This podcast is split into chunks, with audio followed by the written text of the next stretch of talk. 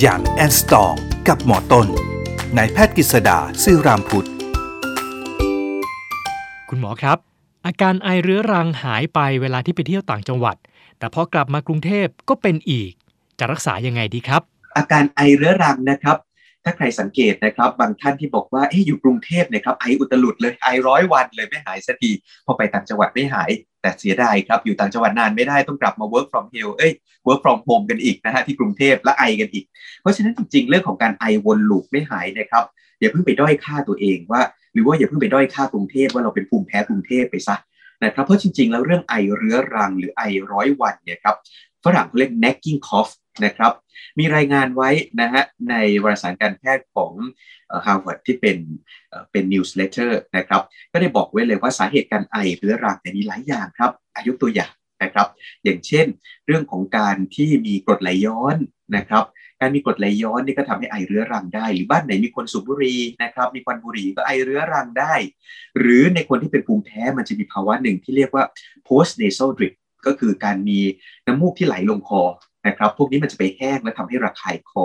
แล้วก็ทำให้ไอเรื้อรังนะครับ นอกจากนั้นยังมีภาวะไอเรื้อรังอีกหลายสาเหตุเลย เช่น จากการกินยาด้วยนะฮะท่านผู้ชมอย่าเพิ่งคิดว่ายาที่คุณหมอให้เนี่ยจะปลอดภัยเสมอไปนะครับ บางอย่างเนี่ยฮะคุณหมอท่านอาจจะไม่มีเวลาบอก เรื่องของผลข้างเคียงนะครับ มันมียาตัวหนึ่งที่เป็นยาลดความดันที่ทำให้ไอเขาเรียก ACE inhibitor นะครับ ยาตัวนี้เนี่ยมีชื่อที่เรียกว่าเป็น generic name หรือชื่อทั่วไปก็คือ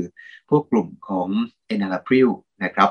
ยาพวกนี้เป็นยาลดความดันที่ทำให้คอแห้งและไอได้ เพราะฉะนั้นใครที่ไอเรื้อรังขอให้ดูยาประจำที่ทานด้วยนะฮะ เพราะยาประจำอาจจะทำท่านไอได้ โดยเฉพาะยาลดความดันนะครับ มันจะมีชื่อทางการค้าอย่างเช่นพวกอินาริลพวกเนี้ยนะครับ มันเป็นยาที่ดีนะฮะ แต่ถ้าใครทานแล้วไอก็อาจจะต้องปรึกษาคุณหมอหน่อยนะครับ สาเหตุการไอยังมีอีกหลายอย่างเลย บางทีเรื่องของจิตใจก็มีส่วนนะครับ นะฮะเรื่องของทางจิตเวชก็ทำให้ไอได้ เพราะฉะนั้นเนี่ยครับใครที่มีอาการไอขอให้ดูครับ 1. มีน้ำมูกไหลลงคอไหม 2. มีเรื่องของอาการกรดไหลย้อนหรือไม่นะครับ แล้วก็3เนี่ยมีปัญหาในเรื่องของหลอดลม มีภูมิแพ้นะครับไปจนถึงมีใครสูบบุหรี่ที่บ้านไหมนะครับซึ่งพวกนี้เป็นสิ่งที่ทำให้เกิดอาการไอแบบที่หายยากได้ แม้แต่เรื่องยาประจำนะครับอย่างที่เล่าไป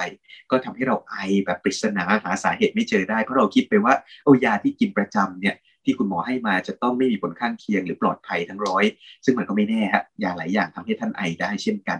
นะครับเพราะฉะนั้นเนี่ยหนึ่งวิธีแก้ไอก็คือหาสาเหตุให้เจอและดับที่สาเหตุนั้นนะครับ ดับที่ต้นเหตุดับดับที่อวิชชานั้นเสีย ท่านก็จะทำทำให้อาการไอร้อยวันนะครับไม่กลายเป็นมหากราบอีกต่อไปครับ